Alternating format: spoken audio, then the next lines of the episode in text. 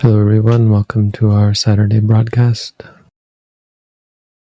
Here today to once again answer questions relating to meditation practice and Buddhism.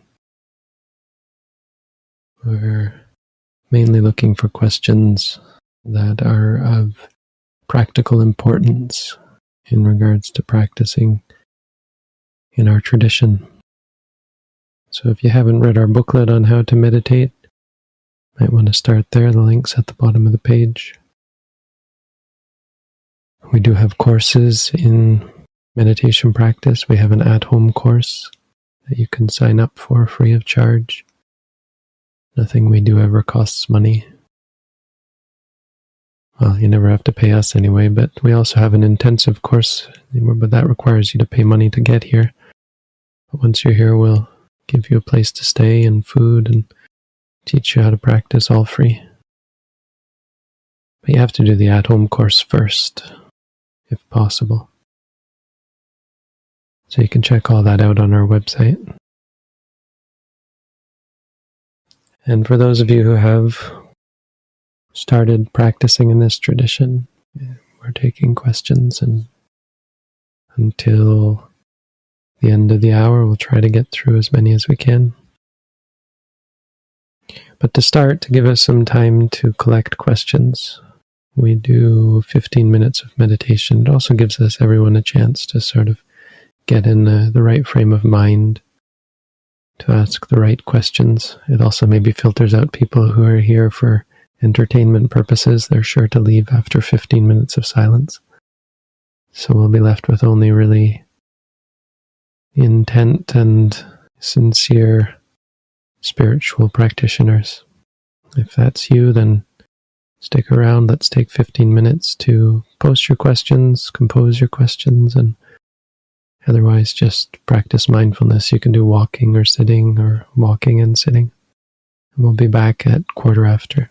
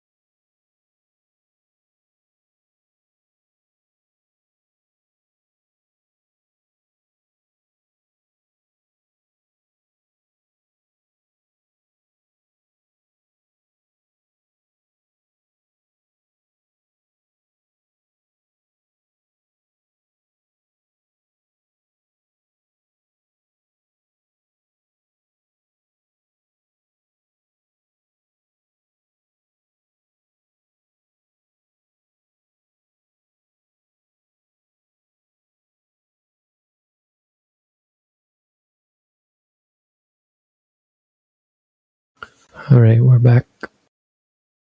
So we'll start to answer questions now. Looks like we do have some questions, so ready to go. Okay, we do have questions. Is it suboptimal if the ing on rising is sometimes partially concurrent with the very beginning of the falling motion? Seems unavoidable unless I anticipate end of rising motion. Stretch the ing.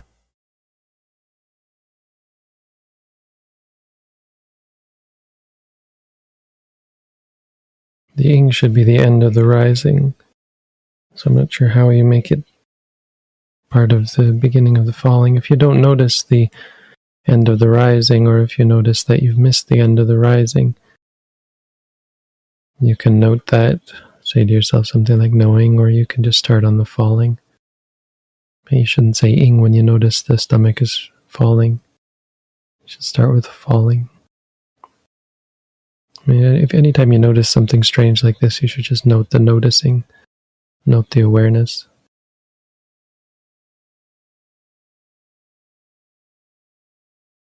It seems like I have to meditate over three hours a day to not feel depressed or neurotic, etc.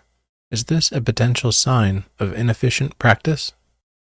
I'm not sure how you're practicing, but if you're looking for meditation to stop you from feeling depressed or neurotic, you, you may have to tweak that a little bit. You have to be prepared to confront your depression and neuroses inside of meditation. Now, if you're doing that and you find that as a result of being mindful, you're less depressed and less neurotic, well, that I mean that's the whole point of it. So that's a good thing. It's a sign that the practice is helpful. I'm not again. I'm not sure if you're just suppressing, if you're just um, avoiding it, replacing it with pleasant feelings in your meditation, because there are meditations that do that instead of actually confronting and dealing with the emotions. So make sure you're doing that.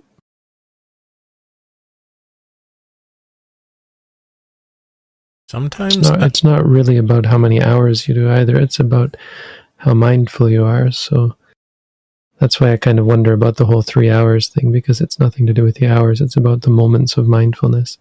Otherwise, it's just about concentration that prevents the arising of, of your problems instead of actually dealing with them. So try and focus more on moments of mindfulness inside of meditation and outside of meditation. When you do feel depressed and neurotic, try and be mindful of that outside of practice as well.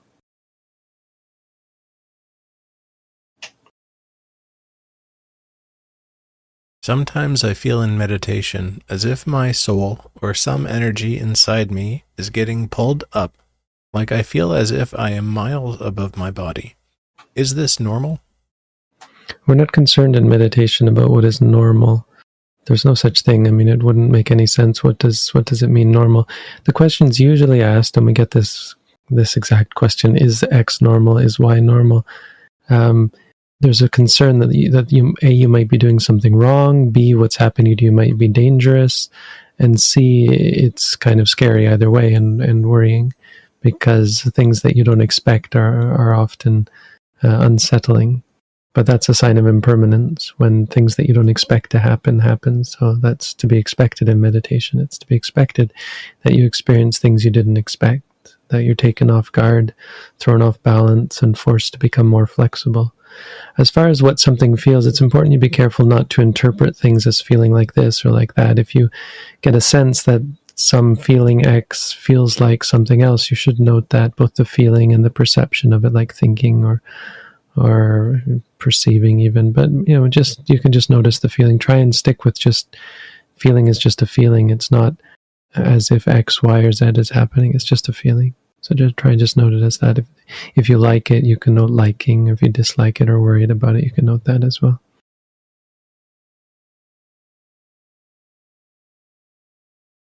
How do I deal with anxiety about meditating? I'm a naturally anxious person, and sometimes during meditation, my mind tells me if I keep meditating, it will make me go crazy. Is that even possible? Meditation deals with the mind, and so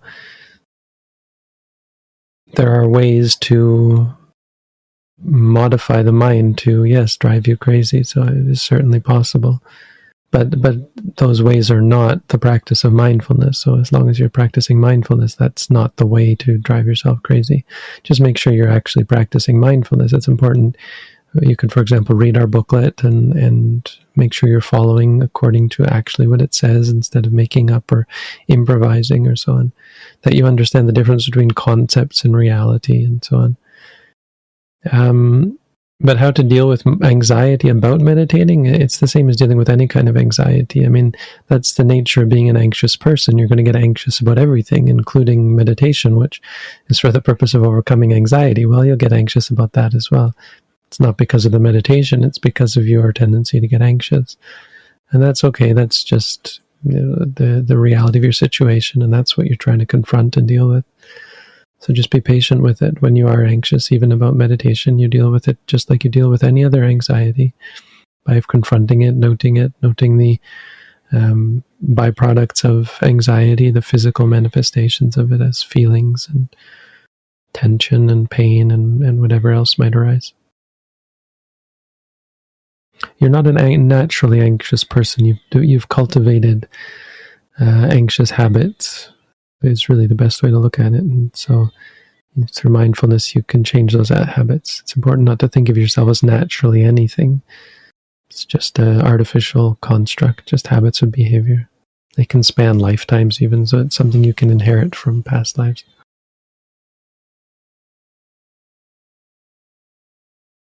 Will my laziness and apathy subside if I focus on the sensation while noting lazy, lazy, lazy? If you're focusing on the sensation, it's just a feeling. You should note tired or drowsy or so on. Lazy isn't really a thing. Lazy involves greed and anger and delusion. So it's important to note those. Maybe you, you there's a, a liking of lying down, for example, a liking of lounging around, an aversion to things that you don't like, like work and so on.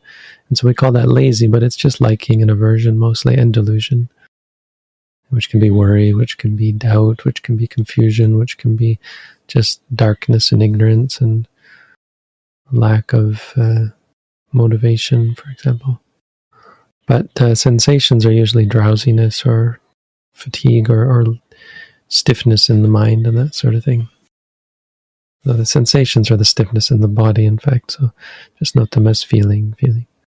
As far as wanting something to, it's important that you don't go into the practice with the intent to make things subside. It's important to go in with the intent of learning and understanding because that's what changes your habits and causes bad habits to fade away. Not wanting things to go away or wanting to fix things. That won't help.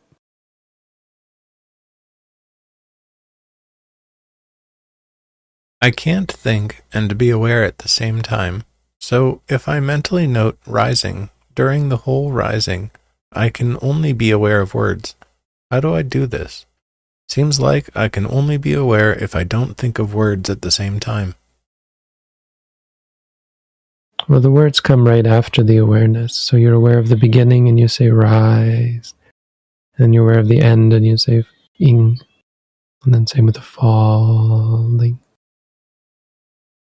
I mean, what it seems to you is probably just overthinking it it's important that you note that. I mean, it's it's a challenge in the beginning, especially because the mind likes to analyze and worry and so on. So, note how how how hard the mind makes it, how the mind is trying to analyze and so on.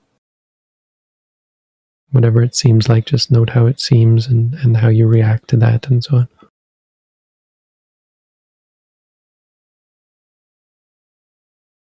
Mindfulness gives meditators sharp mind and wisdom. Do scientists, inventors, and politicians also have mindfulness, or do they have to think a lot to have the best minds?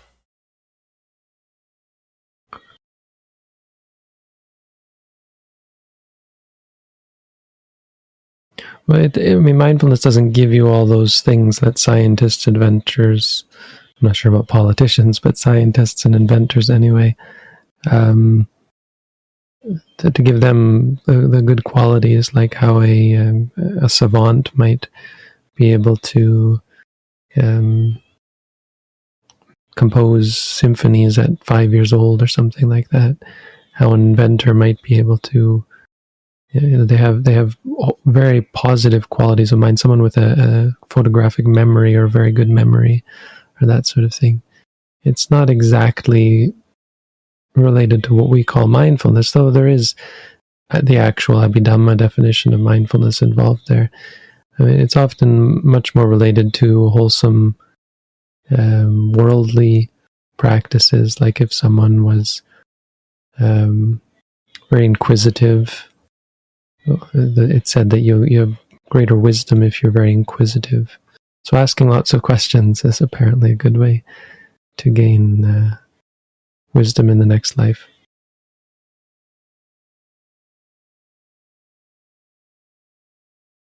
What advice could you give someone who lucid dreams very frequently and wakes up exhausted as if they have just lived another life? Sleeping less doesn't help because that person will dream within. Well, mindfulness decreases the frequency of dreams. So if you're mindful, you'll find that it works itself out. It's it's common actually in the beginning to dream a little bit more as your mind kind of opens up to some of your bad habits uh, or, or, some of the emotions and so on. Uh, but that all works itself out, and all of your trauma gets resolved, and so as a result, there's far less waking, and, and as a result, far less need need for far less sleep.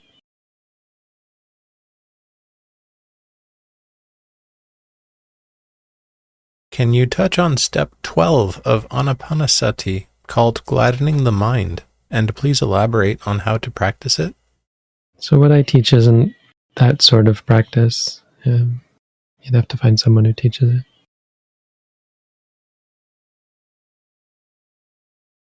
Now I am full of sensations, but no equanimity, and when I watch the sensations, they are always intense. I can't use breath as it triggers migraines. How do I get over this state and feel motivated? Well, I don't know if you've read our booklet on how to practice. It sounds like you may not have, but I'd recommend reading it. Um, as far as not being able to use breath because it, use any any object because it triggers migraines. Well, if you read the booklet, you'll see you'll hopefully come to see that um, that's not really an excuse. Um, we don't precisely use the breath; we use the stomach, which is related to the breath, but it's it's actually mindfulness of the body. But as far as the arising of migraines, that's not a reason to stop doing something. That's just a reason to be mindful of the migraine.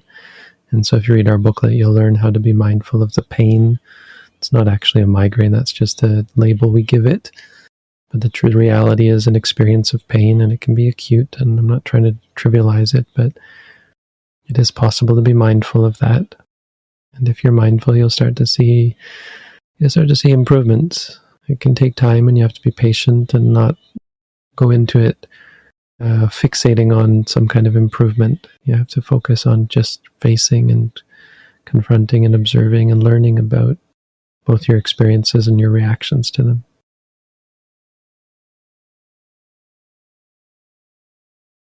Today's society expects us to indulge in sensual pleasures and to achieve worldly success.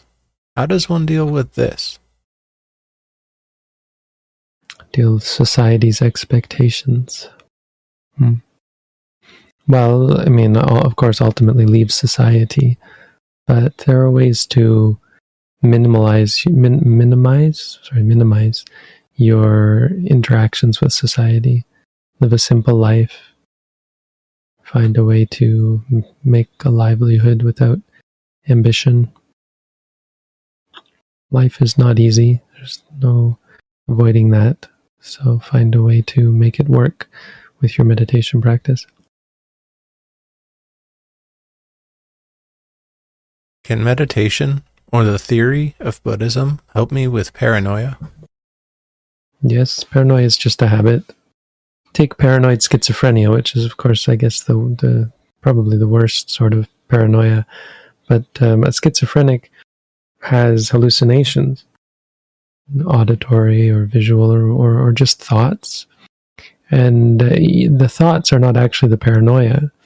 you might have a thought that appears to be paranoia, but it's the thought triggering the paranoia, triggering the fear, right? The worry, the stress. Uh, but those are two separate things. And if you can learn to react differently to the thoughts, to the sounds, to the visions, whatever, um, then you can free yourself from that habit. You just change your habits. Paranoia is just another habit. So even a schizophrenic, I, I, I think, in theory, can change their habits. It's just hard because of how acute they are.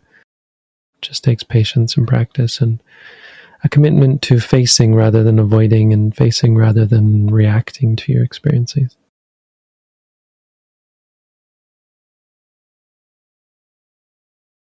Learning from books and talks, I think I have understood and can live as per the Dhamma away from sensual desires. But I keep failing. I took one vacation and found enjoying myself a lot, unmindful. Do you have any advice? Well, try being mindful when you enjoy yourself. When you like something, try and note that. When you're enjoying yourself, try and note that. I mean, it's not easy and it's not something that you're just going to immediately be good at. Um, seeing that you are unmindful is just uh, it's, the next the step before admitting to yourself that you're not very good at mindfulness, which is well, it's important to admit, and it's it's most likely the truth, and it's just a sign that you need more practice. So you practice more try and be mindful rather than thinking that you shouldn't enjoy or you shouldn't uh, indulge. Try and be mindful of your indulgement, mindful of your, of your enjoyment, and you can learn something. It's a long path, especially when you're not living in a forest as a monastic.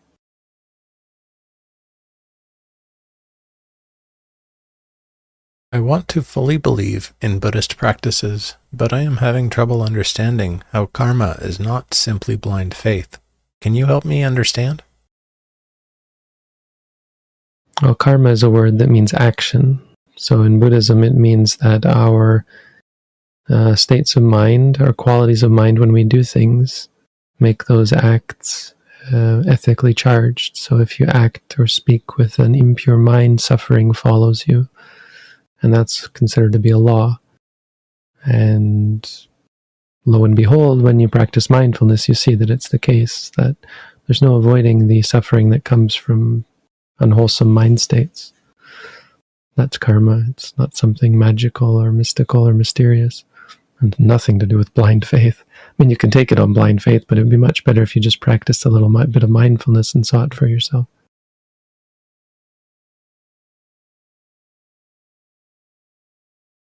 How do we help ourselves not react so strongly to thoughts that provoke us.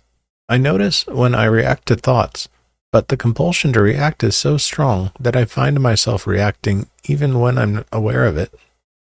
So, our practice is not about stopping ourselves from reacting. And that's what you have to understand. It's about doing what you're doing and seeing how you react, seeing the results of your reaction. It's about learning. Why we call this practice vipassana because it literally means to see clearly. One important thing that you're seeing is that you're not in charge. You're not in control. Habits are not you doing something, deciding and methodically carrying out. It's happening by itself. It's a result of bad uh, past inclinations, and there's nothing you can do about that. You can't stop it. All you can do is learn about it. And when you learn about it, you're less inclined to perpetuate those habits in the future. As a result, they change. Mindfulness is a different habit. As a result of cultivating mindfulness, you're more inclined to be mindful in the future. It's just about, it's quite that, quite simple. It's just about the cultivation and um, whatever the opposite of cultivation is, the, the abandonment of bad habits.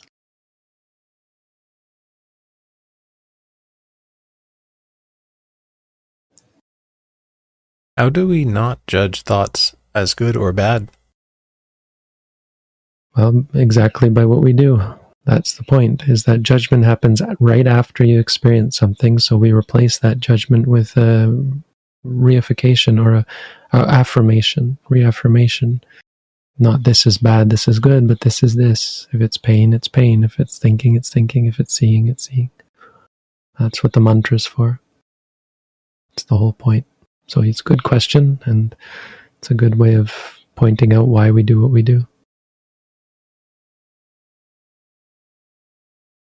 As far as I understand, this is Mahasi tradition. I would like to continue practicing samatha, but also to explore this tradition. Can I do both? Sure, I, I wouldn't recommend doing both at once. Um, but yeah, samatha can can be a good base to help you with cultivating vipassana. It's just you have to eventually switch to practicing vipassana.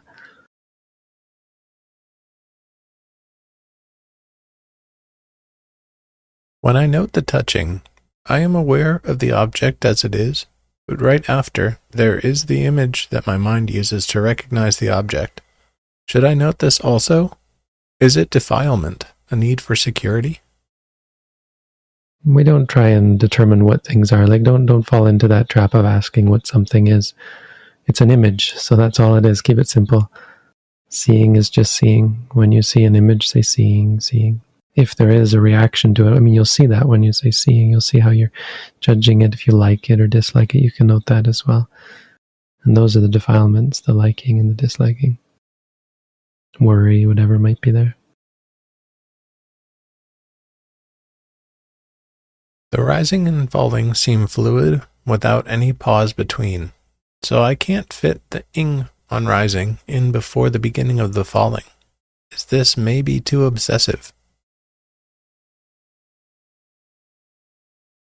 I mean, that really doesn't make any sense. They aren't fluid, first of all, but it's hard to see the distinction between one and the other, and that's fine. But there is an ending of one and the start of the other. I mean, there's not a spot in between where it might be rising and might be falling, right? It's either rising or, or it's falling. And we know that because they're very different experiences. Rise, what we call rising, isn't just falling in the other direction, right? Falling isn't just rising in the opposite direction rising is a tensing. It's a di- completely different feeling than the relaxation of falling, the release of falling. I mean, that's why rising and falling are not great words because they don't encapsulate what's actually happening. It's more like a tensing and releasing or an inflating or defl- and deflating, expanding and contracting. Um, but there's no fitting it in between. Ing is just the end of the rising when you notice the end of the rising. Rising falling. I mean, it might take a little bit of practice, but if something's going wrong, like you're suggesting, you just have to note that and note any worry about it, any disliking about it, because that sort of obsession will perpetuate the inability to see what's actually happening. So note any reactions you might have. It's common. Again, it's just bad habits. It's our way of reacting to anything. We overanalyze it. We worry about it. We get frustrated about it. It's just how we react to our experiences. And that's part of what we're trying to see. Remember, there's nothing special about the rising and falling. In fact, noting the rising and falling is for the purpose of showing you these sorts of habits of how you react, how you worry about rising and falling, how you overanalyze it, how you dislike it, and so whatever might arise that's what we're, it's important to see. It's important to change so that you have better reactions to things. Just focusing on the rising and be able to take it at face value. This is rising, this is falling, is uh, the whole point. It's just a better habit.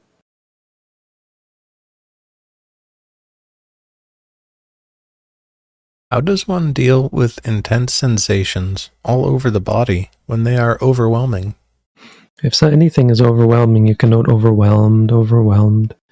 That's sort of a stopgap measure. Eventually, you can start to note more meticulously if there's liking or disliking. And eventually, you can just note the sensations when there is no liking or disliking or worry or anything. Just note feeling, feeling. I mean, it doesn't really mean anything to say that something is overwhelming because the only way that can be true is if it kills you, I suppose, or drives you insane. I'm not sure. But um, the feeling of being overwhelmed, you can note that. It's also okay. Why does samsara exist? Samsara doesn't exist. All that exists is experiences. They arise and they cease. I know that's a cop out. I'm not going to answer your question. In work and daily life in general, is it advisable to be passive or to go with the flow of things more, instead of trying to manipulate or control situations, etc., even if it's somewhat affected? It's important to be mindful, and you're going to fail at that quite often in the beginning, so you just have to practice at it. And when you're mindful, the right the right decisions will come to you more clear more more quickly and more often and when you make the wrong decisions you'll know why you'll know that they were and why they were the wrong decisions. You'll start to see that decision making isn't so important. Much more important is the quality of mind when you make decisions. So it's not so important what you decide a or b do or don't. What's much more important is the quality of mind. You'll start to focus more on that and just act based on whatever seems reasonable. Reasonable is a good word to keep in mind. Try and fi- figure out what, uh, do what, what seems most reasonable and find a way to be clearly aware of what is reasonable through the practice of mindfulness.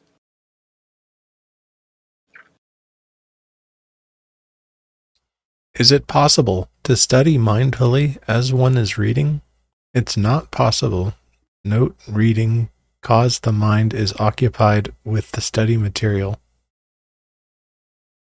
Yeah, be careful of your grammar when you write these questions out. It's important that you write your questions out clearly and, and properly. It shows mindfulness. Be careful. Consider this an important thing. When you write out a question, this is a really big deal. This isn't casual conversation. Again, of course, some people's grammar is not so good, and that's fine. We, we we have different levels of education, and there's no shame there. Different levels of English comprehension, but do be careful to include words like is or two. Here we have missing two. It's not possible to note reading because the mind is occupied with the study material. Um, so studying is a mental activity, and because it's a mental activity, that's your mental activity. You can take breaks to be mindful. You can every you can check and notice your reactions. You'll often be triggered to be mindful when you react to something. If you get frustrated or bored or craving for something, that can be an opportunity to be mindful. Um, but yeah, not actually at the moment when you're studying because as you say, your mind is occupied. Well, you can't do two mental activities at once.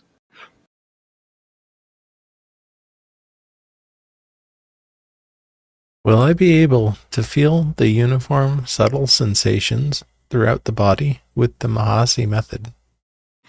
You'll be able to feel whatever sensations are there. There's no such thing as uniform subtle sensations throughout the body, though there might be an experience of that depending on the, the quality of the mind, depending on the state of mind and the state of the body.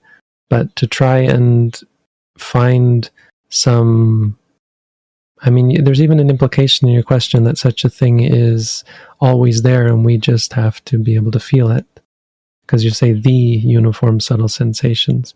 You'll be able to feel uh, uniform subtle sensations if they exist in the body at a given moment, but such sensations, like any sensations, will come and go and will change. I mean, the, the, the makeup will change, so there will be new sensations that are not subtle or not uniform. There's nothing special about some uniform subtle sensations, and that's important for you to understand. Whether and the Buddha was very clear about this, whether subtle or coarse, hmm, you're aware of whatever you experience and apply mindfulness to that. So it's important that you be flexible and focus on whatever experiences arise.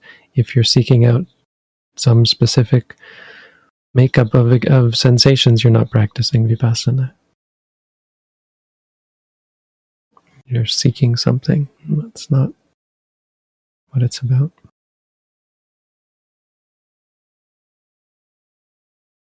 How can a Westerner become a monk? What steps do you need to take? Well, I mean, really, the simple answer is you have to undergo a ceremony with someone who agrees to ordain you. That's about it. It's pretty simple. I can't give you more advice because, of course, it's going to depend where you go, but it's basically it. There's a ceremony, and poof, you're a monk.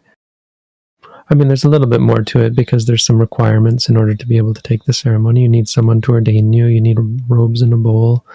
You need your parents' permission. You need to be human. You need to be in good health and that sort of thing.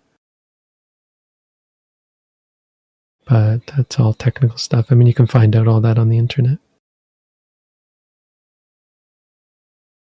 How does one approach cravings?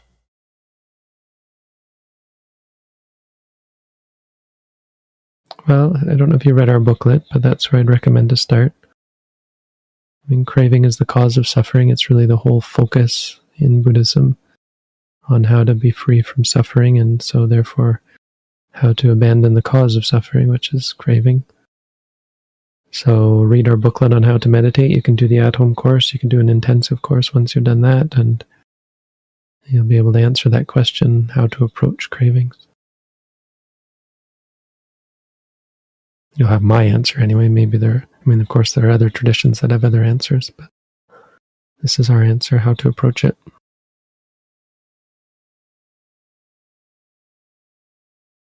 Does making a determination help you achieve mundane things? It can, yes.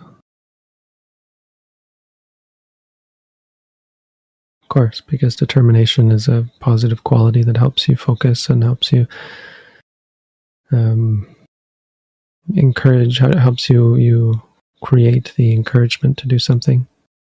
And it has a lot of positive benefits. It's called one of the it's one of the ten paramis.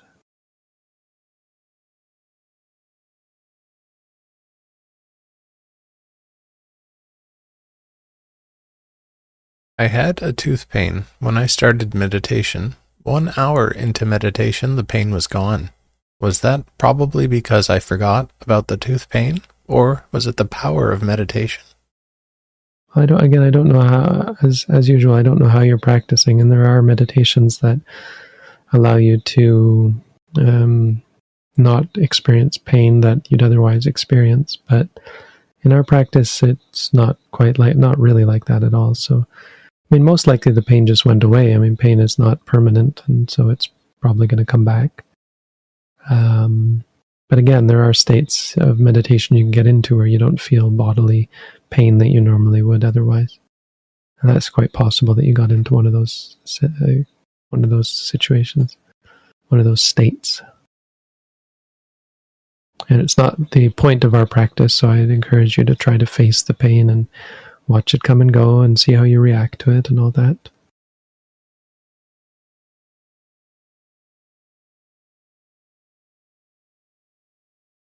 How does one approach and deal with cravings to watch pornography? Same as any other craving. You don't try to get rid of it, you try to be mindful of it. Uh, when you do watch pornography, be mindful seeing, seeing, liking, any physical sensations that arise. And of course, there's what comes from watching pornography, the sexual acts and so on. When you, if you engage in those, be mindful of them as well. You'll find that it does um, change your perspective on things. I mean, you're you're much more objective, and it's actually hard to become attracted to anything. You become much more peaceful, much more content, much less wanting and craving. It takes practice, but I mean, it's important to unravel the whole guilt and fear and self hatred and shame and, and so on that prevents you from seeing it objectively. You do have to overcome, you know, you have to be mindful of those as well the disliking and the self hatred or whatever might arise. Uh, the hatred of your own cravings because it's it's hypocritical. I mean, it's not honest. You like it. You like the craving. You like you enjoy the experience. So then to hate yourself and to get angry at yourself, it's just a defense mechanism, and it covers up. It it it it um, alleviates the feeling of some need to do something about it because you've done something about it. You've hated yourself. You've gotten angry. You've scolded yourself over it. It's like a parent when they hit their kids. Well, there, I've dealt with it, and you haven't dealt with it. You haven't done anything to approach the root problem. So you have to note those things as well, and then eventually come to terms with it to where you're actually just being objective and like watching, like you're watching yourself watch pornography. Watch yourself watch it yeah, by being mindful, and you'll learn a lot, and you'll free yourself from it. I mean, it takes time and effort, and and of course, eventually, once you're better at it, you do want to give it up and uh, learn to be mindful with the cravings without indulging. You'll have much better results as you start to move away from it.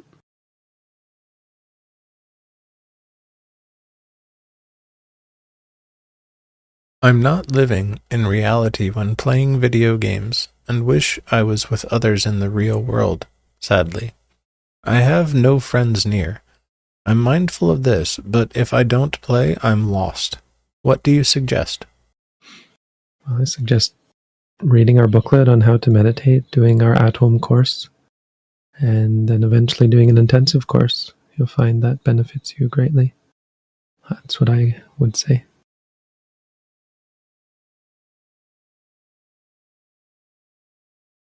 I am a simple graduate, unemployed, non native Englishman, non vegetarian, and 34 years old. Can I learn and adapt this program for a peaceful life? Non native English man, I'm not quite sure what that means. Um, but no, none of those things you say, none of those, none of those things you describe yourself as have any bearing on meditation practice. So, you know, if you were, if you were um, a kindergarten six year old, um, didn't speak English, and 95 years old, those are the sorts of things that might cause issues. But you sound like you're in pretty good shape to practice. You don't have to be vegetarian. That's, uh, I mean, at our center, we do only offer vegetarian food, but that's simply because a lot of people who come are vegetarian and it's just simpler. We are not strictly, we're not tied to vegetarianism. So you just have to understand if you ever came to do an intensive course at our center, you'd, you'd have to adapt. I mean, I don't think there's anybody who because you're non-vegetarian, I don't think that means you could not survive for 15 days on a vegetarian lifestyle. I'm pretty sure our food is nourishing enough to keep you alive and, and so you're not going crazy. But uh, yeah, check out our booklet, read read the booklet, do the at-home course, see how it goes.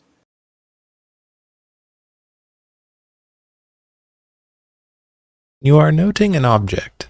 If another experience pops up, should you start noting the new experience, or should you keep noting the current object until it disappears?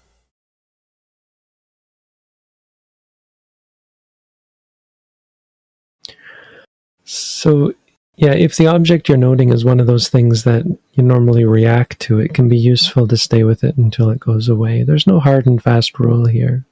You know, sort of, there's a little bit of leeway there to experiment and see what works, but we do we discourage what we discourage is jumping around from one object to another. So if the old object is still there, it does make sense generally to stay with it until it goes away. Now, if it's the kind of object that won't go away, or the kind of object that, that just doesn't have any interest to you, like it's just sound in the background or something, then you can just ignore it. We tend to recommend going back to the rising and falling as soon as something disappears, but if your mind jumps to something else, you can note it and try when it goes away, try to go back to the rising and falling.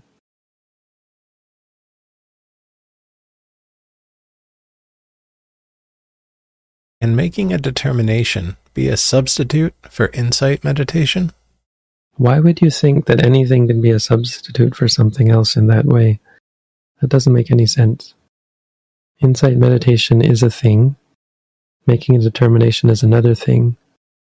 Um, I mean, could you substitute? Of course. You're welcome to do whatever you want in the whole wide world.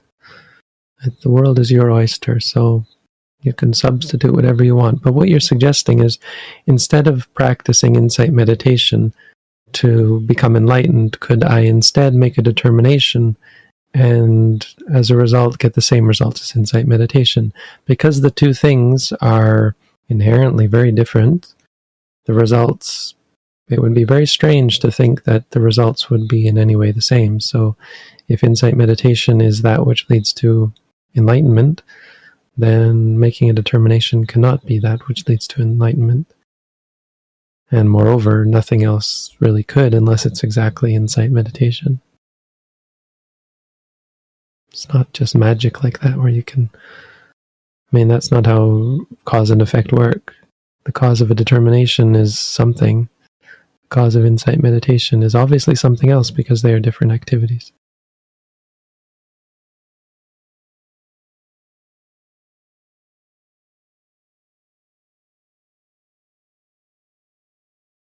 Does mindful meditation take you to the various attainments that are mentioned, such as sotapanna, etc., and finally attain nibbana? Oh, yes, it absolutely does. Ekayano ayang bhikkhave maggo sattanang visuddhya. This is the one way, this is the direct path to purification of beings. Buddha said at the end of the Satipatthana Sutta, if you practice mindfulness according to the sutta for seven years, you're guaranteed to either become an arahant or an anagami.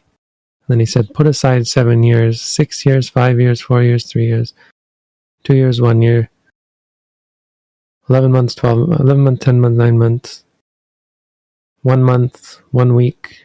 If you practice for one week, like this, this the Buddha was saying basically, if you're actually so skilled at it that you do it for one week, that's all it would take to become an arahant.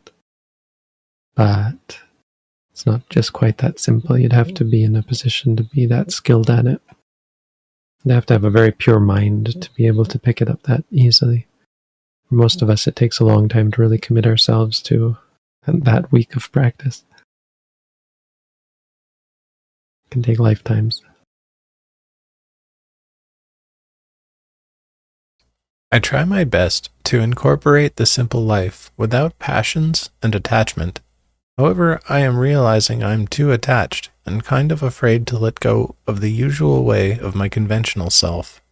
How do I move on? Well, don't move on. Focus on the attachment when you realize you're attached. Instead of trying, I mean, trying it to some extent is good, but don't make trying out to be a worrying or an anxiety or a stressing about it. When you are attached, instead, as I said before, try and observe it and learn about it. Learn about your attachments rather than expecting that you should give them up or wishing you could give them up or being conflicted about giving them up practice is not about giving anything up. Practice is about seeing clearly. When you see clearly, it's not even a question of giving up. You just don't cling in the first place. You just don't crave in the first place through wisdom. So there's no such thing really as letting go. We say it, we say letting go, but it actually the truth is just not clinging in the first place because it's not you realize you've learned that it's not worth clinging to.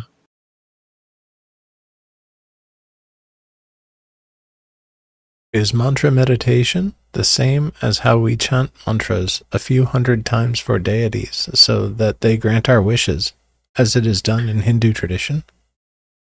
Mm. So it's different in two ways, I guess. I mean, it's different because the object is different. Um, and it's different because of the uh, the the mindset so rather than trying to be mindful, you're wishing for something. You're saying it every time you say it, it's with a desire for a result. So it's actually bad karma because it's craving. Every time you say the mantra wishing for a result, it's uh, increasing your attachment. But uh, the similarity is yes, the mantra focuses your attention. It does keep a sort of purity of mind, purity in the sense of um, unadulterated, not mixed with anything else, unmixed. So purely focused on the object. But yeah, those are two important differences. In mindfulness, we are not wishing for the thing to stay or go or something else to come. We are using it as a reminder that this is this to keep us from reacting, to change our habits, to cultivate the habit of clarity and our object is ordinary mundane experience and that's important because you'll if it's if you are focused on a concept you'll never see the sorts of things that you'll see by focusing on ultimate reality that's the the crucial difference between samatha and vipassana it's not really the technique at all it's the object if you're focused and practicing mantra meditation on a ultimate on ultimate reality in general, you'll see impermanent suffering and non-self. You'll just see it because it's inherent in reality. If you're focused on a concept, you will not ever ever see those three things. Because concepts are not impermanent suffering or non-self. I suppose they're still non-self, but you won't see that. I don't even know if you could say they're non-self. They just don't exist is the point. So because they're not real, they're, they're stable, satisfying, and controllable. That's how you perceive them.